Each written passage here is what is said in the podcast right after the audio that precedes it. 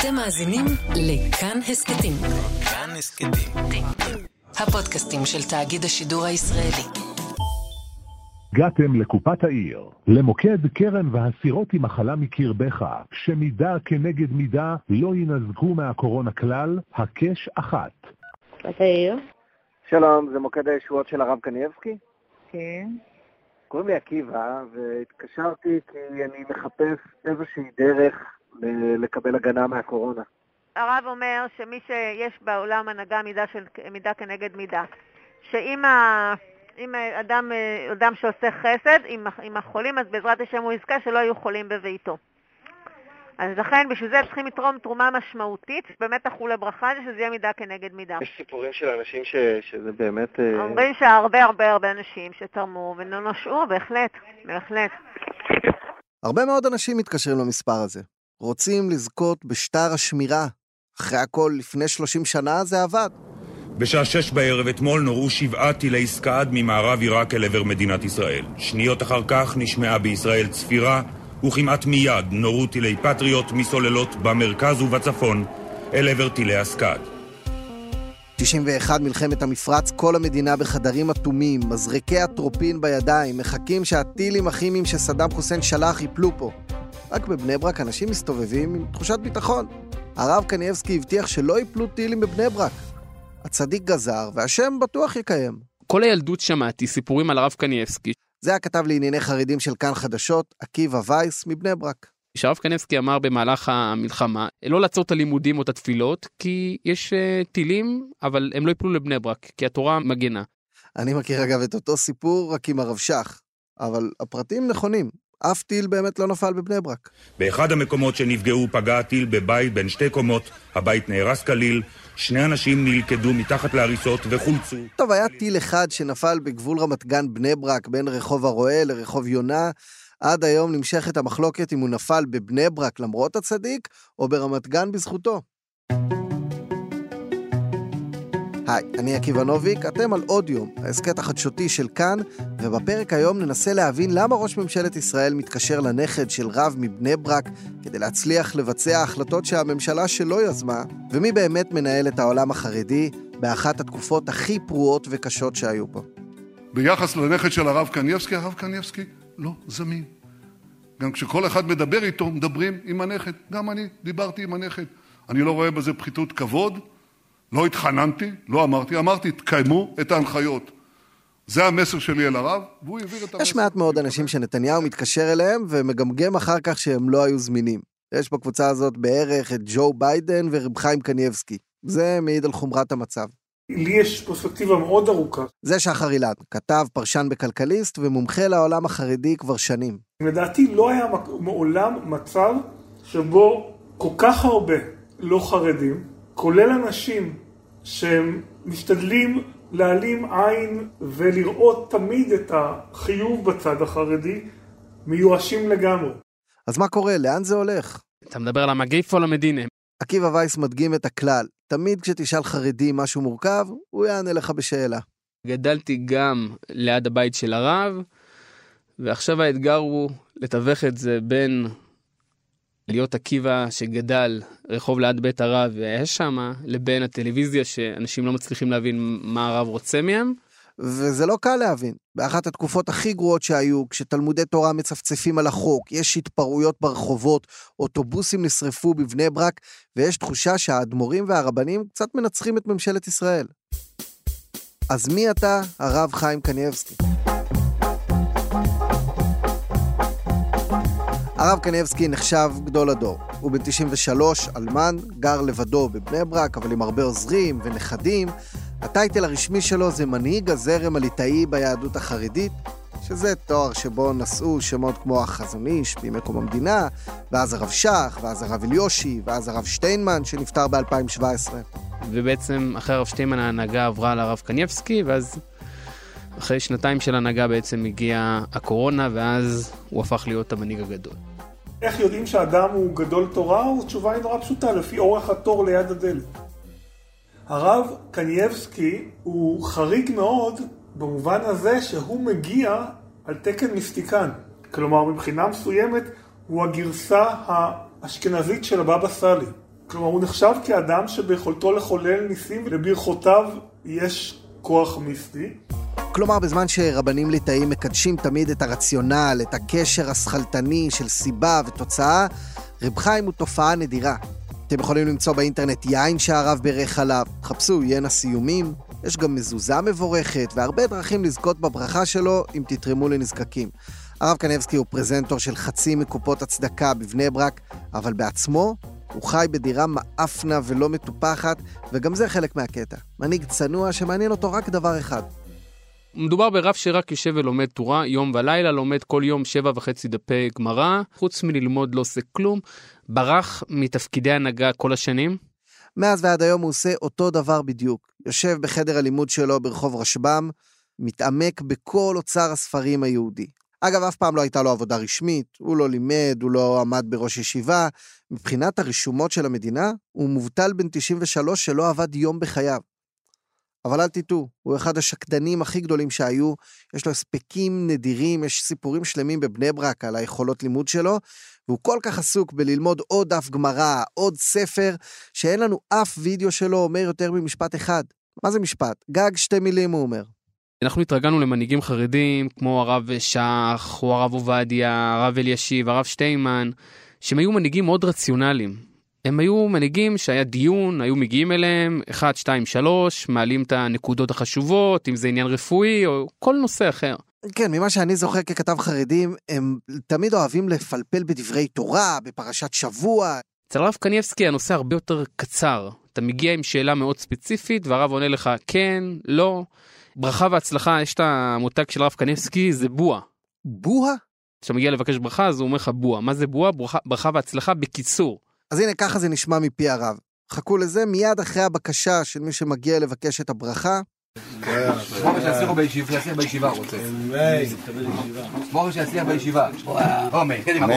שמעתם את הבועה?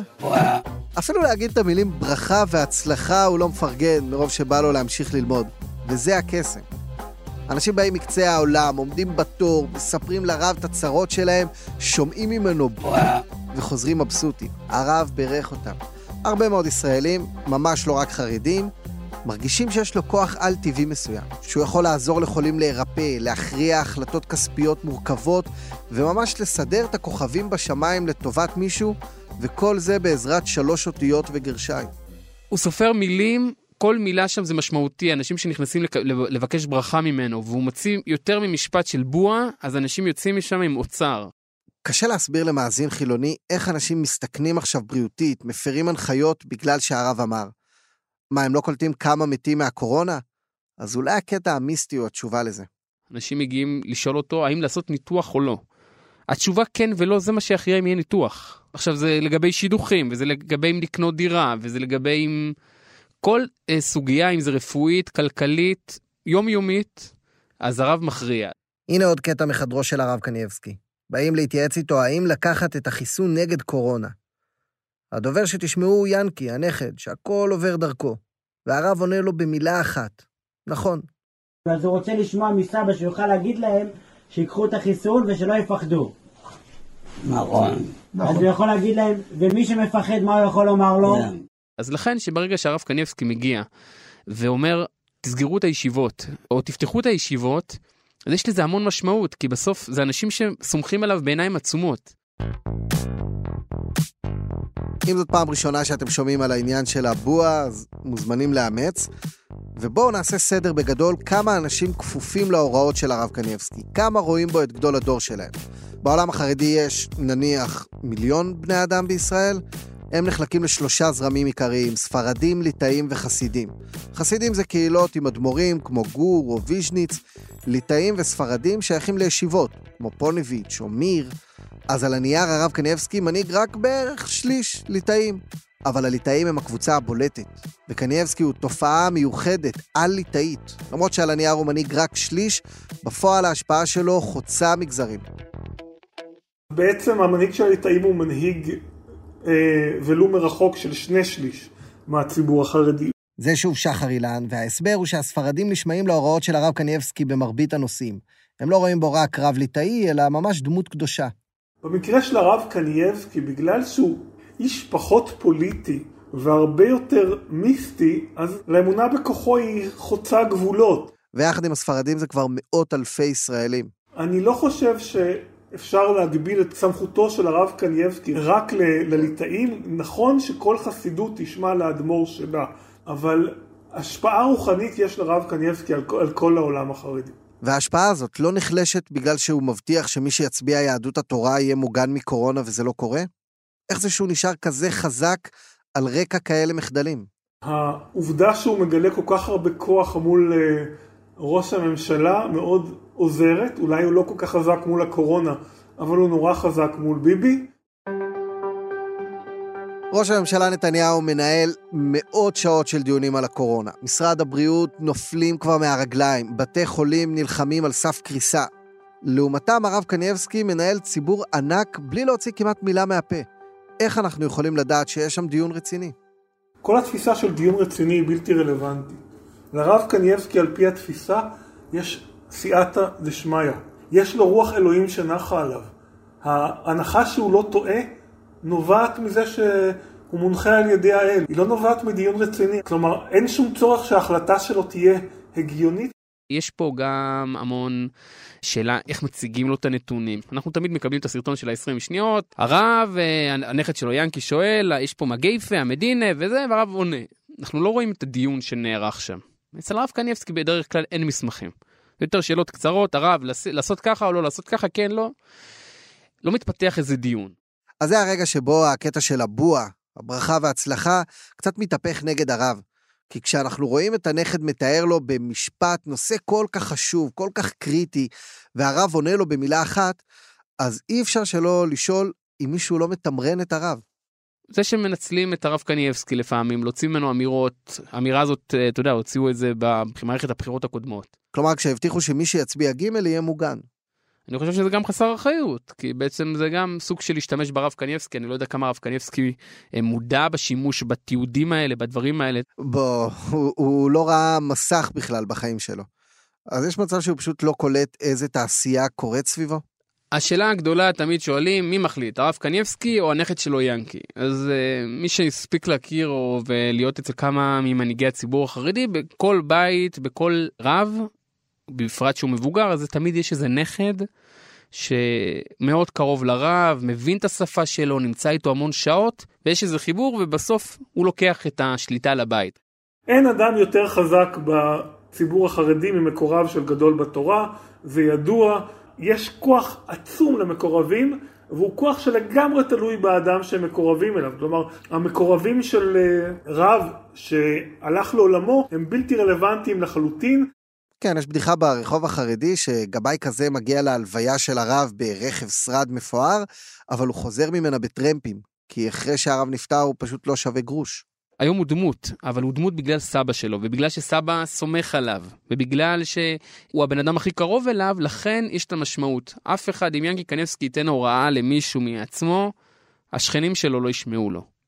אם אתה מאמין בדמות של הרב קניאבסקי, שהוא כולו תורה, וכל מילה שהוא יוצא ממנו היא קודש, אז אתה גם מאמין שיהיה לו סייעתא דשמיא, שגם אם ינסו להפיל אותו ולהכניס לו עובדות אלטרנטיביות וכאלה, הפה הקדוש, פה התורה, יוציא את המשפטים הנכונים, את ההכרעות הנכונות. אני מזכיר לך שראינו גם את מקורבי הרב עובדיה יוסף מנחים את הרב עובדיה מה לומר בעניין דרעי. חלק מההוואי התרבותי סביב גדולי תורה הוא הטענה שהמקורבים הם שמנחים אותם ולא הם. אה, זו טענה שהייתה כמעט אה, עם כל גדול שאני זוכר, זה כמובן הרבה יותר מתחזק ככל שהגדול מבוגר יותר. אבל בשונה למשל מהרב עובדיה, פה הכל מול מצלמות והכל בוטה מאוד. אני חושב שבני הבית לקחו את זה צד אחד יותר, כיוון יותר ציני, ואני חושב שזה רק פגע ברב. ויש איזה משהו שאנחנו מסתכלים על הרב קניבסקי לפעמים אומרים, הוא לא רואה את הנתונים של התחלואה, הוא לא רואה את החולים, הוא לא רואה. בימים האחרונים, בגלל שיש את המגפה הזאת, את הקורונה, שמגיעה מכל העולם, וגם פה נדבקו מזה כמה, אז אנשים חוששים לבוא לשמוע שיעור תרא. הוא שואל האם יש להם מה לחשוש לבוא לשמוע שיעור תרא, או אין להם מה לחשוש. אין מה לחשוש. אומרים כן, אנחנו סומכים עליו. כי הפה שלו הוא פה קדוש, הפה שלו הוא פה של תורה.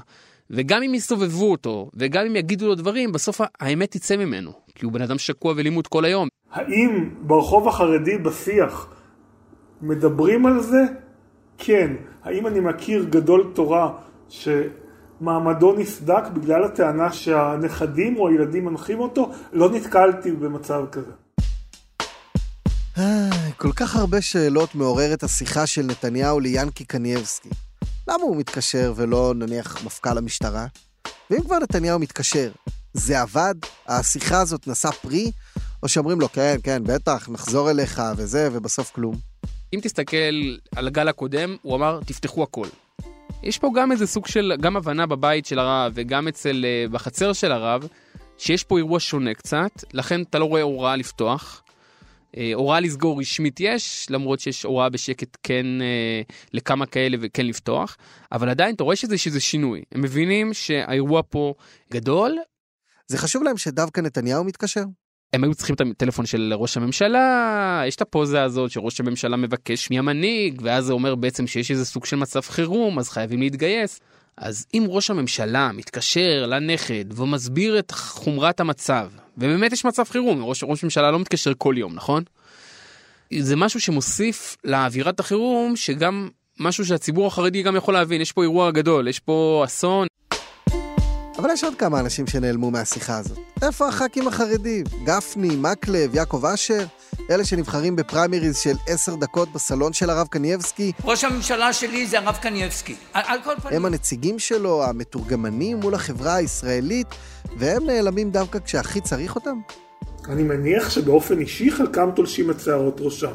כלפי חוץ, הם כולם יגידו שהם לא מתווכחים עם גדולי תורה, ויתרה מזאת, צריך לזכור, אצל הציבור החרדי יש דיסוננס עצום בין העובדה שהוא חלק מהשלטון כבר 40 שנה, לבין העובדה שהוא כל הזמן מרגיש מיעוט נרדף.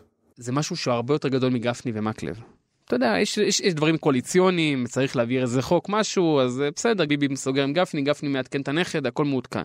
לקבל החלטה לסגור תלמוד תורה, ובטח בעידן של הרב קנייבסקי, שזה מבחינתו ייהרג ואל יעבור, בשביל זה אתה צריך, זה, זה עולה שלב, זה כאילו בעצם גפני אומר לנתניהו, האירוע לא בשליטה שלי, אתה צריך לשכנע את, את הרב. הח"כים החרדים הם נציגים של גדולי התורה, לא תפקידם לבקר אותם.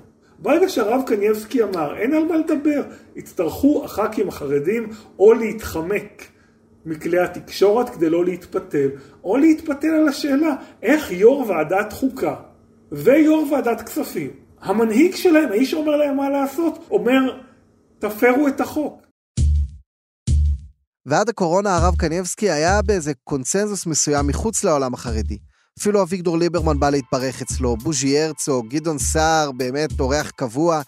יש המון מה להעריך בו, גם בעיניים לא חרדיות, אבל בשנה האחרונה העולם החרדי עובר משהו שעוד מוקדם לשער את הנזק שלו. גדול תורה זה אדם שהיה מנותק במשך עשרות רבות של שנים מהוויות העולם הזה והיה שקוע בספרים שלו, ופתאום הוא נדרש להחליט בדיוק על הוויות העולם הזה, וההנחה היא שבאיזושהי דרך מיסטית העיסוק בהלכה מכשיר אותו לזה. אני לא חושב שהרב קנייבסקי מודע לעוצמת הזעם הציבורי העצום כלפי הציבור החרדי, או לנזקים שהיא עלולה לגרום.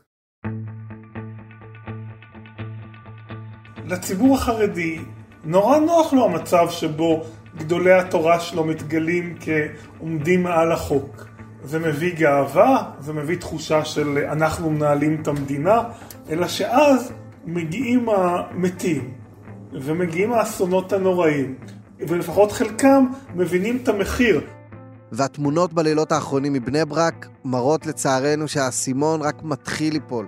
ושהצורה הזאת של ניהול מיסטי ולא רציונלי של החיים בבני ברק ובעולם החרדי היא אירוע מסוכן מאוד. חיים קנייבסקי, הבן אדם, לא המותג, כנראה לא יודע שהעיר שהוא מנהל נראית ככה. הוא כנראה לא יודע כמה משפחות נהרסו בשנה האחרונה. הוא שקוע בעולמות העליונים, במיסטיקה, בשמירה רוחנית על עם ישראל, והבעיה עם מי שאמורים לחבר אותו למציאות, היא שהם כנראה לא ממש עושים את זה.